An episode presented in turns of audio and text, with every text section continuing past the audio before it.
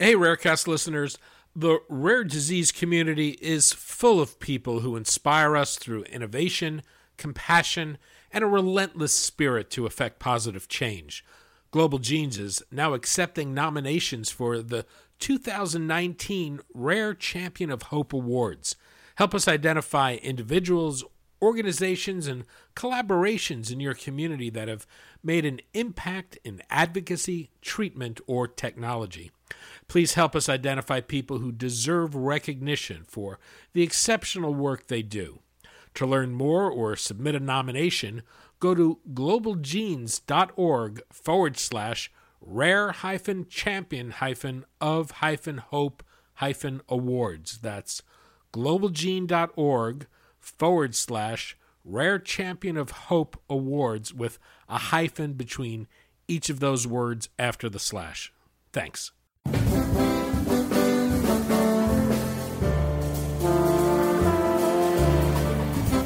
I'm Daniel Levine, and this is Rarecast.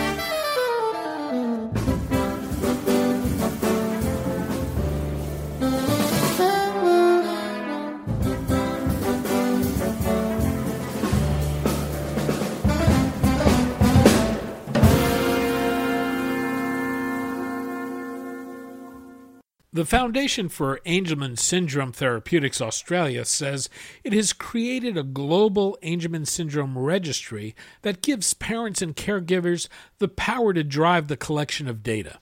Its goal is to make the registry the largest collection of information about the neurological disorder to date and use it to inform the research for new therapies by providing insight into the developmental progress medication, and seizure management related to the condition.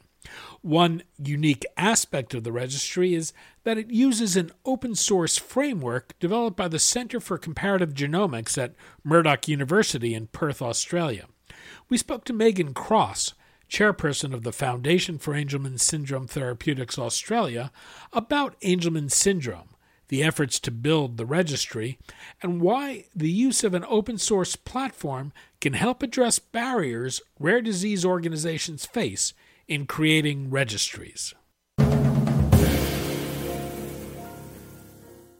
Meagan, thanks for joining us. Thanks for having me. We're going to talk about the Global Angelman Syndrome Registry, the Rare Disease Registry Framework, and the benefits of an open source approach to registries. Let's start with Angelman syndrome, though. For people not familiar with the condition, what is it? How does it manifest itself? And how does it progress? Well, the reality, I think, is that most people would be unfamiliar with it because it's a rare disease. It affects around 1 in 15,000, so even though it's rare, it's about half a million around the world. One of the most profound features, I think, is the lack of functional speech. So those affected might be able to say a few independent words, but they have trouble communicating with speech. They also have issues with balance and coordination, so gross motor and fine motor are delayed and impacted, seizures, issues with feeding and sleep. And I think I, I, need to point out a silver lining, however, that our children are quite bubbly and excitable and they give really great hugs and they're generally quite social. And how is the condition treated today? At the moment, treatments are limited to largely therapies such as speech therapy. I know that sounds a little bit ironic since I've said that individuals don't speak. They have a real focus on alternative communication methods like iPads and symbols, uh, physical and occupational therapies, and of course, those who have seizures have anti-epileptic medications, and sometimes there's medications for behaviour and sleep as well. We've got some really exciting therapies in development at the moment, and they're headed towards clinical trials that aim at either treating the symptoms or connect, correcting the genetic error. So that's pretty exciting for families right now. You're the chairperson of the Foundation for Angelman Syndrome Therapeutics Australia. How did the organization come about and what does it do? Sure. Um, at the time, of our youngest daughter Molly's diagnosis with Angelman syndrome, there was a new and exciting foundation launching in the United States. we didn't have an association in Australia that focused on research and fundraising for research. We had an association that provided family support, so we decided to sort of jump in and, and fill that gap. Our main focus is research, so we're not just focused on Australia, but collaboratively around the world. We look at unmet needs in research or research that complements what's already being done rather than trying to reinvent the wheel. We educate families and professionals about the research. We're building networks to run clinical trials for that work I spoke about earlier. And our main project is the Global Angelman Syndrome Registry. Well, let's talk about the registry. What's the intent of the registry and who will use it? How's it going to be used? Good question. It was built to collect and distribute information on Angelman syndrome. And it's really just as simple as that. But what we do is we collect natural history on the syndrome and progression of it in a series of online modules. And they cover all the different symptoms and facets of the syndrome. Traditionally, I think research was conducted in institutes and hospitals, which isn't only costly, but it really limits who can participate. I live in a, a, regional area and I wouldn't have the ability to participate in research if something like this wasn't available. This it brings it to the to everyone's individual house, I suppose, so that everyone affected has the ability to participate in the research and in the comfort of their own home without sort of dragging their special needs child to an institution for a few hours of interviews and, and examinations. And the goal of that would be to make that information available to anyone who wants to progress the understanding of Angelman or research into it. Are there other Angelman syndrome registries today? No, there's not. This this was the first of its type, and certainly the first that was um, in registries in general. Usually, they're driven by clinicians. So this was a very unique starting point to have caregiver caregiver initiated research. And and how well understood is the natural history of Angelman's today? I think there was a natural history study done in the United States for quite some time, and that was, I think there were about 300 participants done over a period of 10 years. So there is an understanding of the natural history study, the natural history in Angelman, but being able to access that data is the big thing. You've got to be able to look at it, analyze it, pull it apart. And 300 isn't a huge number when you've got a syndrome that varies a lot as well. I think you really need to understand it on a global scale and in big numbers. And by taking this collection of data out of the hands of the clinicians, is is there hope that there would be a broader picture of the heterogeneity of the condition? Yeah, that would be the, that would absolutely be the hope of it. You can get Angelman syndrome is caused by a number of different factors, although it's a single gene it, there's different mechanisms which can cause Angelman syndrome, and they, the individuals can present quite differently. So being able to cross the board with good numbers of different genotypes should be able to provide that information for us. In terms of the types of information that would be included, uh, being patient driven, do you, do you think there's a potential here that this will give more of a, a patient centric view of the condition than you might otherwise have? I think so, but I think that's important and perhaps something that hadn't been looked at before. And I know that it's certainly becoming much more of a focus in the rare disease space and from regulatory authorities like the FDA, where they want to hear what the patient has to say. What's their experience? What's the burden of the condition? what does it what does a therapeutic option look like to them? So I think having that perspective combined with one from clinicians is really important. And who's the registry open to? Who can participate in it? Anyone can participate in the registry with a diagnosis of Angelman. So at the moment it's in English online, but it's also been translated into Mandarin, Italian, Spanish, Portuguese and French. So once we roll those translations out, it will expand our reach to other countries around the world, which is really important because, like I mentioned to you before, the bulk of that research had been done in the United States before. And the reality is that most people affected by the syndrome are in regions like Asia who haven't been perhaps able to participate before. Well, the registry is making use of the Rare Disease Registry framework. Can you explain what that framework is? Absolutely. The platform was developed by the Centre for Comparative Genomics at Murdoch University in Perth, Australia. It's an open source platform, which basically means all the code behind the framework is visible and freely available to anyone. And it's designed so that anyone who wants to set up a patient registry can do so without needing to be a programmer or understand coding. Well, how did the decision to create the registry come about, and how did you become involved with the use of the framework? Before Angelman entered my life, um, I was in information science. Granted, it was geography, not medical information. But I suppose I had an understanding of what collection of data looked like and how powerful it could be.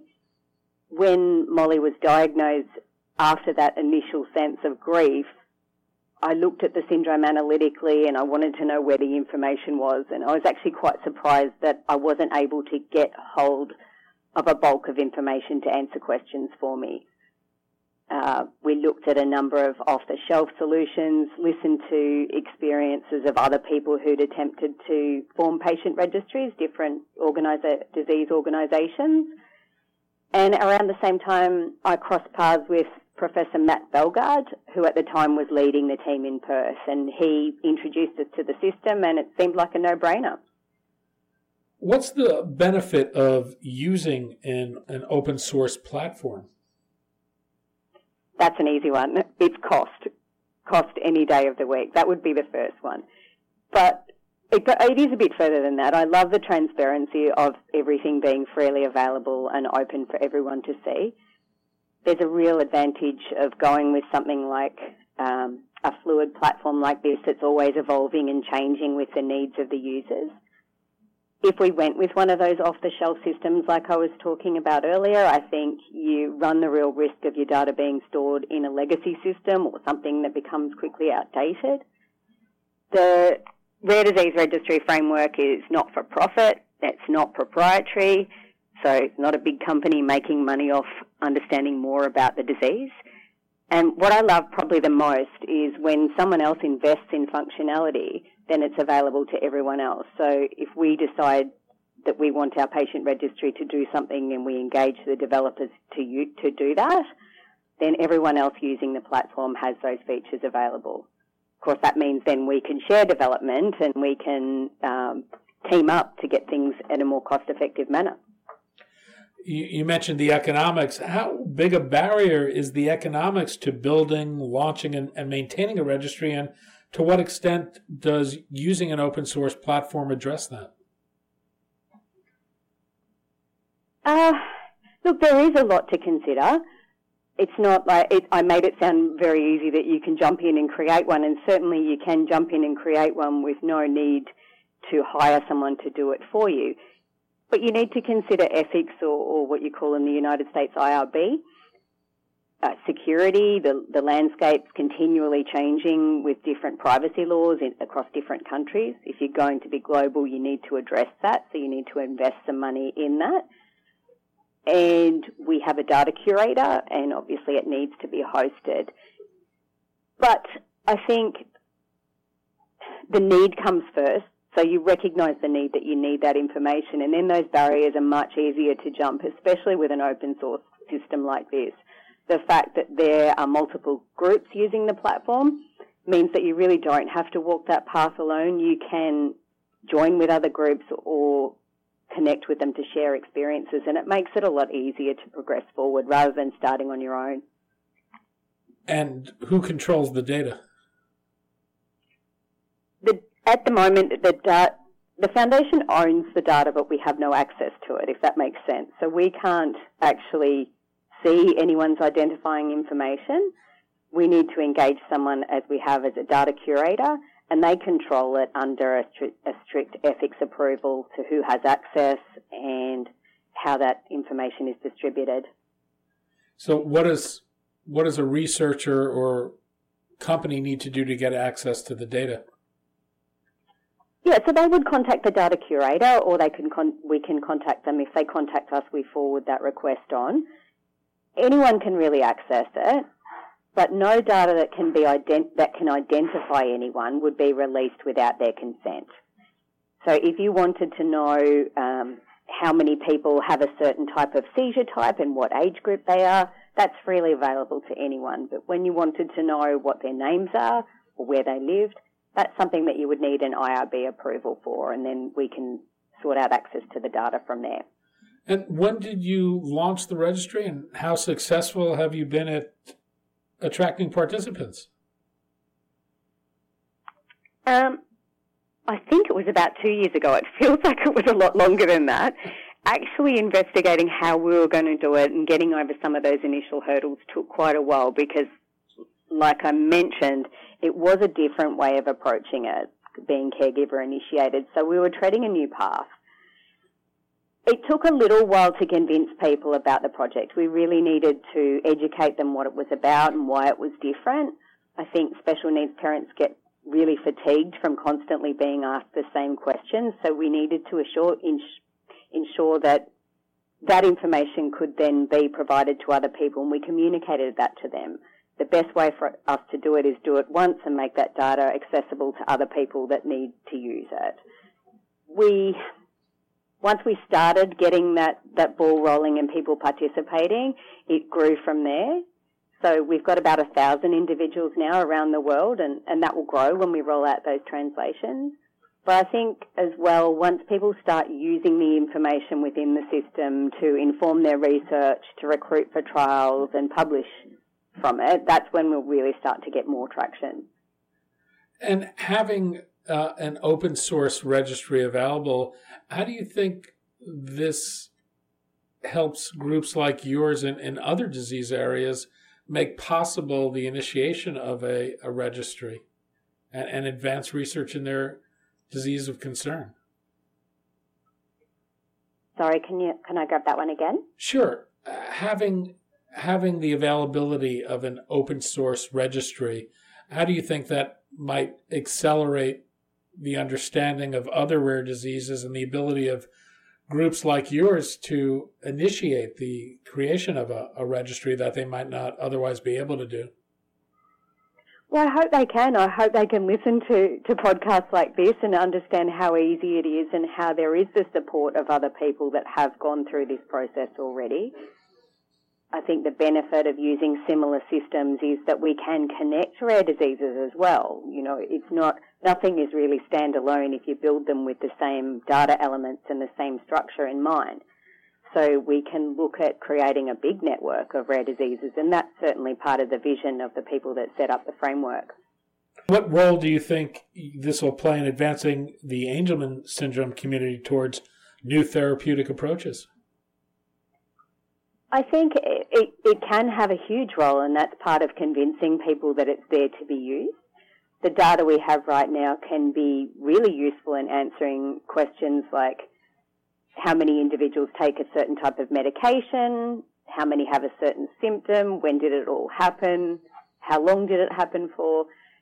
And I think all those types of things can help inform development of research prior to starting trials or prior to starting the research. So instead of going into a project with a question, you can be a little bit informed about the type of question you, you're asking. You've already got pre-populated information. If you're going into, say, a clinical trial, you can use the natural history and demographics to help decide where to run that trial and save money and time on really having that information ready for you. We're in a partnership right now with the Queensland University of Technology, the Australian Government, and another couple of patient registries.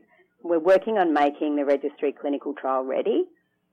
So that means we can, when this is ready, we can recruit, run, and evaluate four trials within the platform.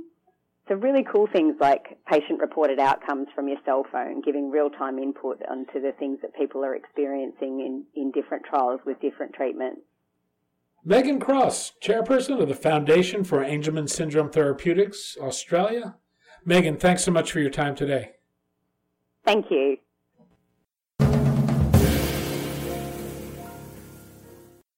Thanks for listening.